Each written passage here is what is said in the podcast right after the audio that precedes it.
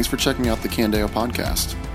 To learn more about us, visit us at candeochurch.com. All right. Well, like Jordan said, my, my challenge this morning was to speak on marriage and from the book of Proverbs. And really, the assignment was hey, talk from the Proverbs about how to enjoy marriage. And then, even more specifically, there was a quote from an email coming back and forth from the elder team. I'd like him to really unpack what it means to take pleasure in the wife of your youth.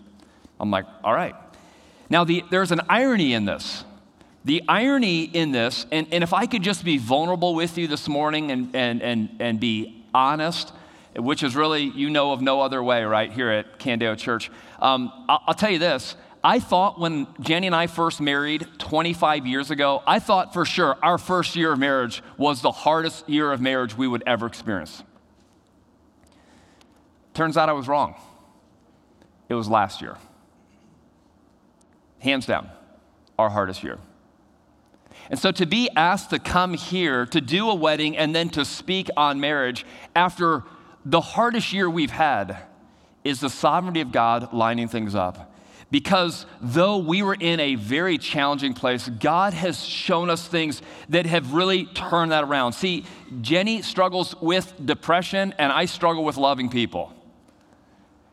And depression, I don't mean like, oh, it's kind of a bummer day, it's cloudy, I'll put some sweats on and watch TV. No, I mean like you are doing as much as you can to eat right, to be healthy, to, to be a part of ministry, and then that, that cloud comes rolling into your soul. The, the kind of depression, you need a doctor, like chemical balances are just off, and, and you need help. And in the midst of that horrible darkness, here we are trying to plant the church we were meeting outside, honestly, five months we met outside during one of the toughest like hurricane seasons uh, in history. I mean, the bugs, the traffic, the noise, literally, physically, I mean, just all around you, COVID, all this stuff, the pressures of it all. And in the midst of that, with depression, I was just struggling to love.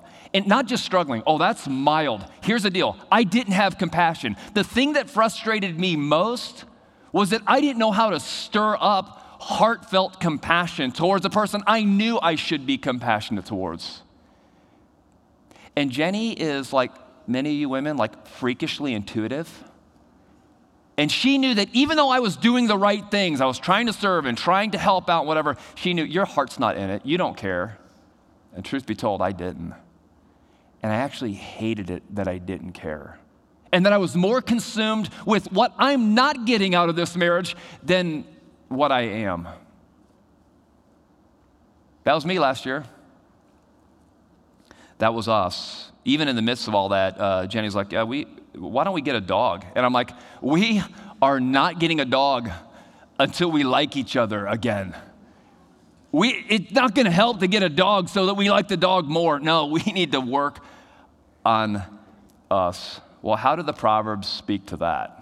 Some are married, and some of you just need to be open and honest this morning and need to hear these truths and talk about them. Some aren't. And I'm telling you, tough times come. They just do.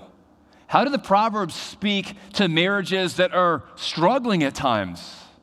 And then, what is a vision of marriage and what is a motivation that's even transcends the Proverbs on why to fight for your marriage? That's what I want to talk about this morning.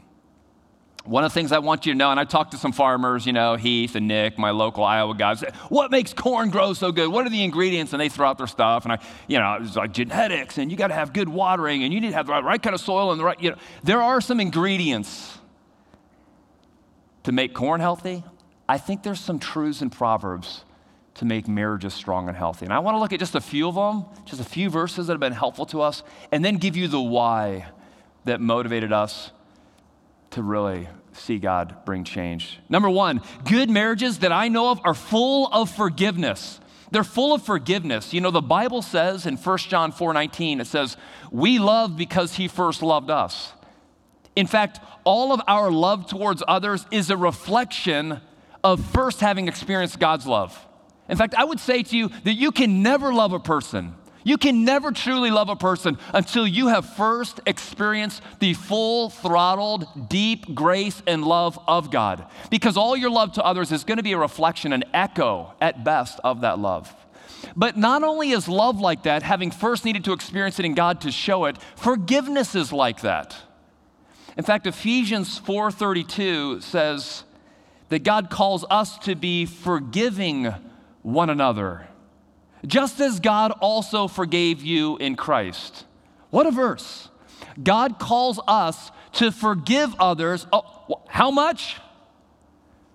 Of just as God forgave you in Christ. Just stop for a second. Consider the forgiveness of Christ towards us. Unlimited, fully accessible, and it was a choice, not an emotion.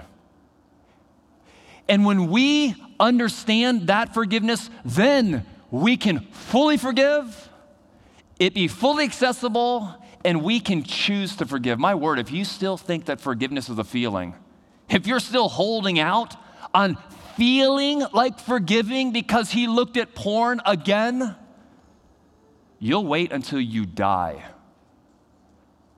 You need to choose to forgive. That's what God did with you. He dropped all charges. Forgiveness is a choice, and I see that healthy marriages are full of forgiveness. They're full of forgiveness. Proverbs 10 12 speaks in that direction when it says this Hatred stirs up conflicts, but love covers all offenses. Hatred stirs up conflicts, but love is totally different. It covers all offenses.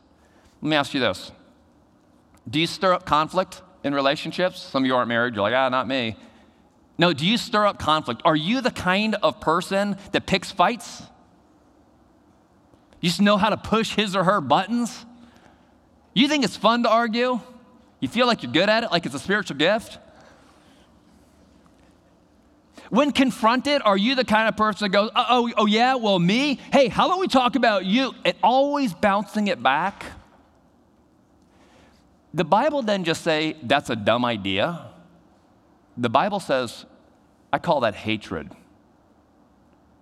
It's a person who hates someone who stirs up conflicts. You just know how to keep them going, throw fuel in fires. No, love is different than that. Look at what the, the that proverb says. Proverbs, uh, that verse 12 says this love actually covers all offenses.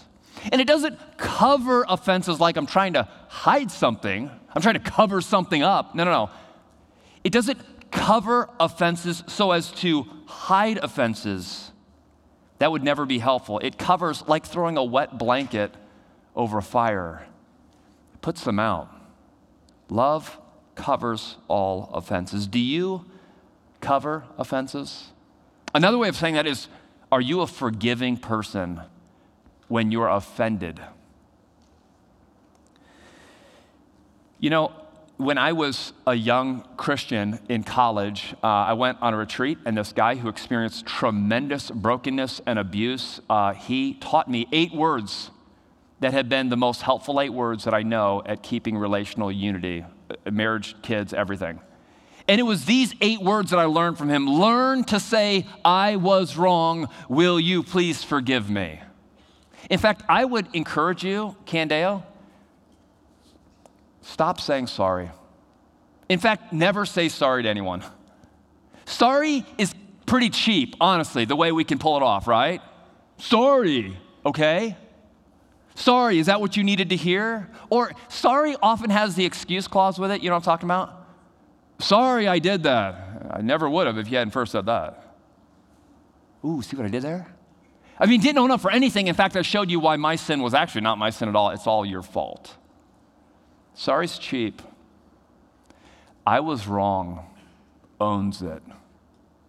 Will you please forgive me? Puts the ball in their court. They have a choice to make.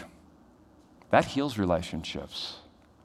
So I started that right in marriage. I thought I got plenty of opportunities to ask forgiveness. I'm blowing it all the time. First year marriage, I might have said that more than Jenny's name. I was wrong. I know I keep saying it. Will you please forgive me?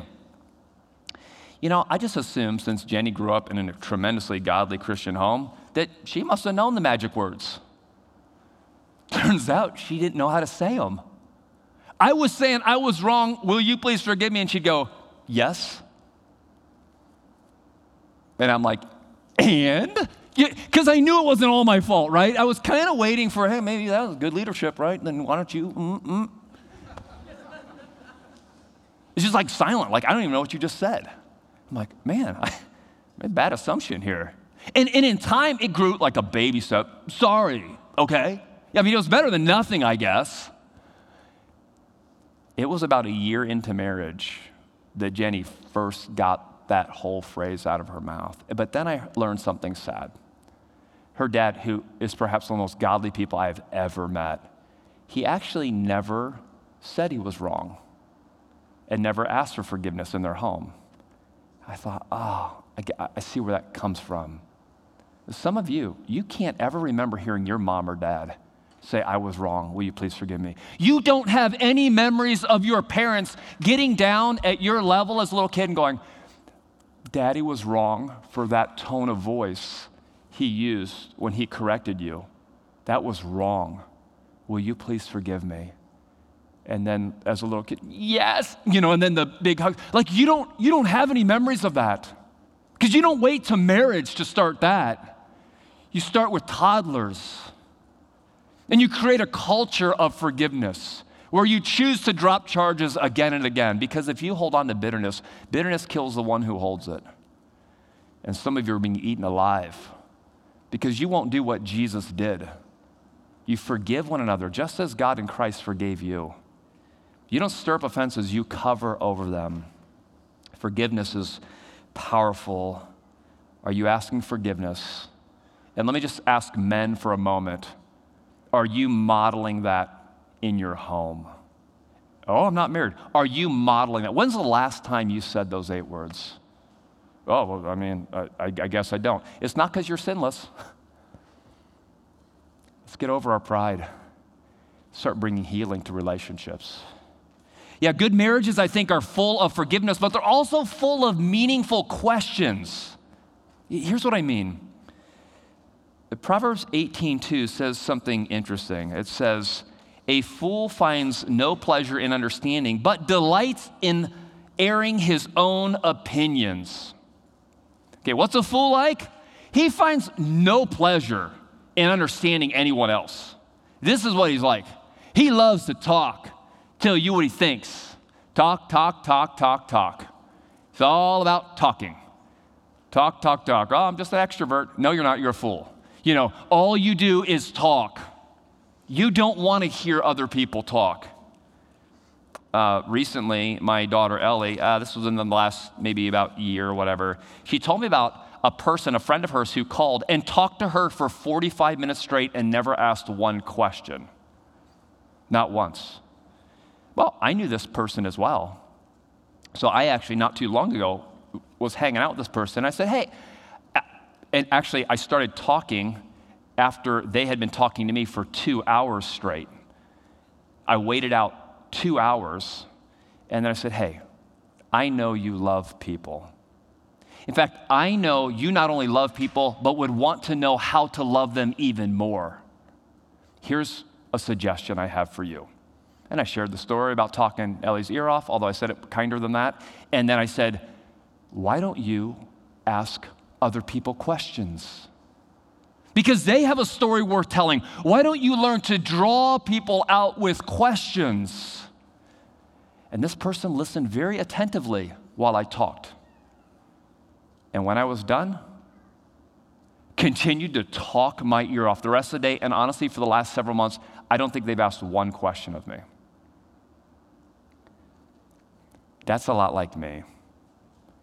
I like hearing myself talk. I said, ah, ah, I can, ah, there, there I am. There's something about, and I'm just so full of myself at times that I don't draw people out. The Proverbs push me a different direction. A fool finds no pleasure in understanding, but look, delights in airing his own opinions. A fool wants to talk, a foolish spouse wants to just talk your head off. You go, oh my word, will you just stop? Do you care what's going on in me? Do you even want to come down into this valley called depression? I've learned that constant talking does not help a person in depression. Asking meaningful questions does. You know, Proverbs 20, verse 5 says this The purposes of a man's heart or a person's heart are deep waters, but the one who has insight draws them out. Get this think of like a well. The purposes of a person's heart are, are deep waters. Think of a deep well. The, the heart, it goes deep. Why we do, what we do, the very center of our decision making, that heart, it's like deep waters. But look at this a person who has understanding draws them out. You know, I'll, I'll, reference this a little towards the end, but Jenny and I met with a couple who have been dear friends for life, Kevin and Mary Scheibe. And one of the things they said is we totally opened up about our marriage and our struggles. They said, what you guys ought to do is start regularly, like find a time every week, sit on a couch for an hour and just talk to each other. No phones, no TV, no, no, no distractions. Just start building like warm friendship. Because something about like kids out of the house and whatever, and a life full of activity, and it was like we weren't great friends. And depression, you throw it all in. And so we started doing that. Honestly, it was pretty awkward at first. Not gonna lie. We sat there and Jen's like, I, I know you're just doing this because we were told. And I'm like, yeah, I know, but I am. I am here though, you know. It's just awkward, you know putting one foot in front of the other. It's like, oh my word, give me a break, you know. It's like, but in the midst of it, Jenny told me the other day, I confirmed with her, I started just asking some questions. What's it like being sometimes scared of being in a room full of people?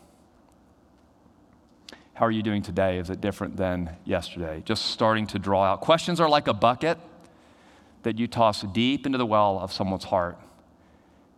And questions are like a bucket. As you draw it up, you are literally drawing that person out, and you're beginning to build true friendship and relationship. I think good marriages are full of deep communication, carving out time, and a lot of questions. And then the last thing I want to say before I give you the motive of what really turned the corner for us is this not only is it constant forgiveness and lots of questions, it is complete transparency with godly friends. Complete transparency with godly friends. This verse won't be up on the screen, but if you're taking notes, I would write it down. Proverbs 28 13 talks about the first part of that transparency. Listen to Proverbs 28 13. He who conceals his transgression will not prosper but the one who confesses and forsakes them will find compassion. Here's a double edged promise from God from Proverbs 28 13. If you want to conceal your transgression, you want to hide what's going on, it's fine. Do it. Keep doing it. I promise you this you will not prosper. Your marriage won't prosper. Your family won't prosper. You want to hide things. You want to keep it hidden. You want to keep showing up to this church. How you doing? Fine. Always fine. And you, fine. We're all fine. We're always fine. You want to keep hiding? Fine. You won't prosper. But then God promises if. If you will confess it and forsake it, confess is to agree with God. I, I agree, God, it's wrong. And forsaking it is, I am turning the other direction. If you will be someone who confesses and forsakes your sin, opens up, shares it, calls it what it is, and forsakes it, the Bible says you will find compassion. Don't hide, open it up. But here's what I found it didn't seem enough just to open up with Jenny, because we are, we've always been super open with each other. Just this is what's going on. It's like we needed help from beyond ourselves. And the interesting thing about what I'm about to say is that I don't know that the couple that we spent time with had the silver bullet answer. Oh, you know what? They just had some zinger. I've never heard that verse before. Changed everything. I wonder if God wanted us to get to a place where we would be humble enough just to be brutally open and honest with others, to where God's like, now I'm ready. If you hide your sin, you won't prosper. You confess and forsake it, there's compassion. But look, it's not only that we need to be transparent, completely transparent. I said complete transparency with godly friends. Look at this Proverbs 13 20. This will be on the screen. Proverbs 13 20 says something you already know. He who walks with wise men will become wise, but the companion of fools will suffer harm. Let's just leave that up there for a second. If you walk with wise people, guess what? You're going to get wise. But if you run with a crowd of fools, you're going to be a fool yourself. I've heard it said that you are the average of your five closest friends. Who are they? You're just like them. Your kid never fell into the wrong crowd. Are you kidding me? Do you still believe that? Your kid is the wrong crowd. If you walk with wise people, you will be wise. If you spend time just as a companion of fools, you will become a fool. And I think it's true of marriages too. Here's what I mean. Let me just say, we intuitively know this. Like back in our college days, in my college days, like everyone knows, no one goes to class. Think high school, think junior high, I don't care what grade you're in. Like no one goes to class and goes, hey, real quick, who's the dumbest one in the whole class? Can you raise your hand? And then you find that person, can I study with you? No one does that. No one finds the dumbest person and says, Can we study together? No. You find the smartest person in the class, you try and get your courage up, go, Can you help? Can you help me? I'm dying. You know, and then you cling to that person. You walk with wise people, you'll be wise. You'll get better. They pull you up. You hang out with fools, you'll become one. And here's what I want to say from Proverbs Hiding your sin, you won't prosper. Confessing it, there's compassion. But guess what? Going there with godly friends is the final answer. Are you opening up your marriage to others? Or that's your biggest secret. Well, we don't talk about that in Connection Group, but I did bring some brownies. Who cares about your brownies? Open up your life. Why do you look like you're just about to cry all the time? Can we just be honest? I love that this church is full of people with openness and transparency. I, I love seeing Brad and Kelly, seeing Larry and Jody, seeing people who, Seth and Kit, like you can just open your life up to them. You can go there. It's okay to be broken here. We'll take you just as you are, but we won't leave you where you are. We'll help you find healing compassion and strength in Christ? Are you being open and honest about your struggles with your connection group, with others? That's where God wants to help you. Or are you just too proud, keeping all your conflict to yourself? Oh, how awful. You don't need to be in that place. Well, I told you that having godly friends is a lifeline, and it was for us. About a year ago, Jenny and I went on vacation with Kevin and Mary Scheibe, just lifelong friends. And we sat in the hills of North Carolina, never vacation there, but now I live in Florida, so that's close. We sat in the hills of North Carolina in a cabin, and we just shared super openly and honestly. And we just said, you know what? I don't have any feelings. Uh, and Jen's like, well, ain't that the truth? Yeah, I mean, just whatever. We, we were just candid with them. Just, hey, it's not a lot of emotions. We're trying to do the right things. I don't have compassion. I wish I did. How do I stir that up? Jenny goes, I, I mean, she knew it or whatever. We're just trying to plow through a hard season of marriage. And, and the same was true in Jenny's heart. We were in the same place. And we just thought, okay, the health of our the health of our marriage. It's got to be more than kids. It's got to be more than my job. I mean, my word, I'm a pastor. I'm trying to plant a church. I can't go on because I'll be open and honest, but you can't just say, ah, we're always doing bad. You know, like, God, help us turn the corner here. And somewhere in the midst of just coming to an end of ourselves, God broke through. And Jenny, as we've talked about this, she goes, Paul, it just came to this point. Why? Why work hard on marriage? Why work hard on marriage when you don't feel in love. I mean, this is when some people go, ah, I don't feel, I deserve to feel in love. I feel feelings towards that person. You know, this is when people start to wonder. She goes, Why? Why is it worth the fight, the struggle to stay in it for, until there's breakthrough? And Jenny was saying, Paul, it's because God centered us back on Christ and the church. Here's the big why. Supposed to start with the why, I'm ending with the why. Why put the hard work in? Why be about that? Why humble yourself? Why go there? Because your marriage is not about you at all. The most profound thing I can say about marriage, it's, it's not about a husband and a wife at all. Has anyone told you that your marriage was designed by God to be a reflection of a greater reality, Christ and the church? Oh, wives, submit to your husbands. Follow their leadership, honor their leadership as the church submits to Christ. Oh, husbands, love your wives. How? Just like Christ loved the church.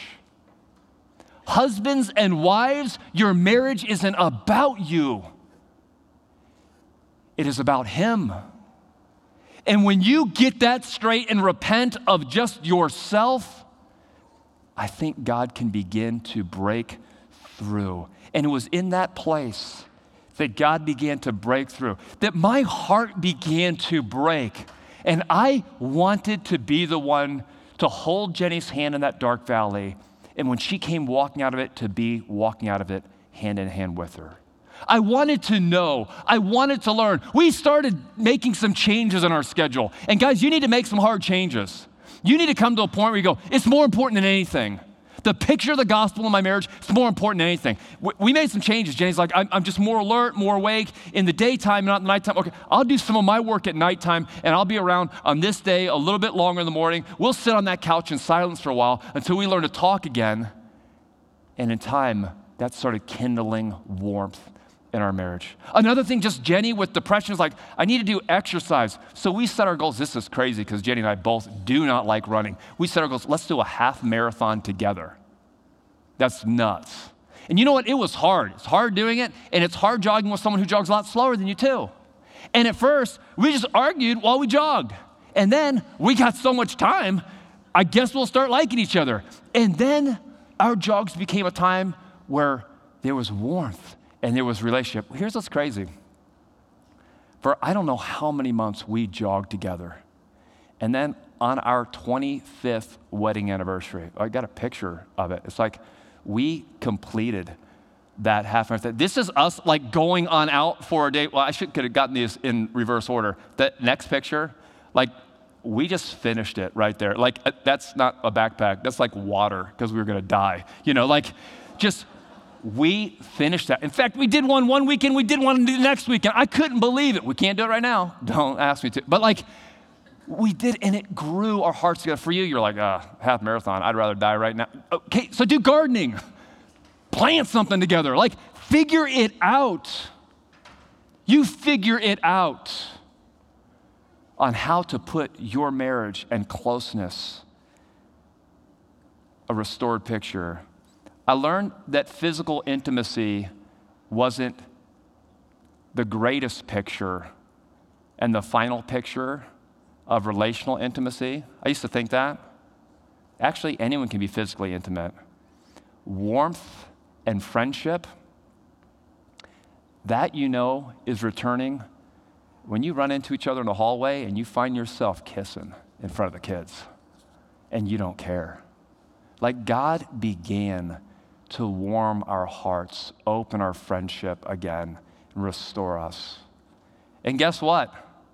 We got the dog. In fact, I got a picture here of Benny, you know, like the, the little Vizsla who now really is stealing my wife's heart. And sometimes I do get mad actually at the dog. But no, his name is Benny, and I'm telling you, he's a blast. Candeo? The gospel is worth it. And if you're married, people ought to see the gospel in your marriage before they hear it from your lips. What do they make of the gospel that they see in your marriage? Are you in a hole? You stuck? We were. 25 years in, it was our hardest year. But God is gracious to us. He's kind. The Proverbs have something to say, and the gospel is worth it. And the Holy Spirit of God can empower you to go from your tears to a place of laughter. You will need the body of Christ. Oh, would you start talking openly with others? And God will help you and bring back days of old. Let me pray for us. Lord, I thank you for the gospel. I thank you that marriage was supposed to be a picture of it. Please forgive me for ways in which I have made it all about me. I have bought culture's lie. I've been frustrated when I've not just had my needs met. God, would you please forgive that in me? Thank you, God, that you met us where we were at. Thank you for the hope that there is. I pray for the unmarried today that they would get a picture of marriage and see how hard it is, how challenging it is, and how beautiful it is. There was nothing easy about the gospel. There was nothing easy to come to earth, to be born into a cradle. There was nothing easy about having your beard ripped out and being spit at and having to choose to forgive even while you stayed naked on a cross. There was nothing easy about the gospel. And yet you chose you loved, you cared, and you give us an opportunity to fall, follow in your footsteps. Jesus, help us. Help us to walk in the beauty of the irony of the gospel, and may it draw others to you. We pray in your name. Amen. This has been a message from Candeo Church. To learn more about us or to hear more messages, visit us at candeochurch.com.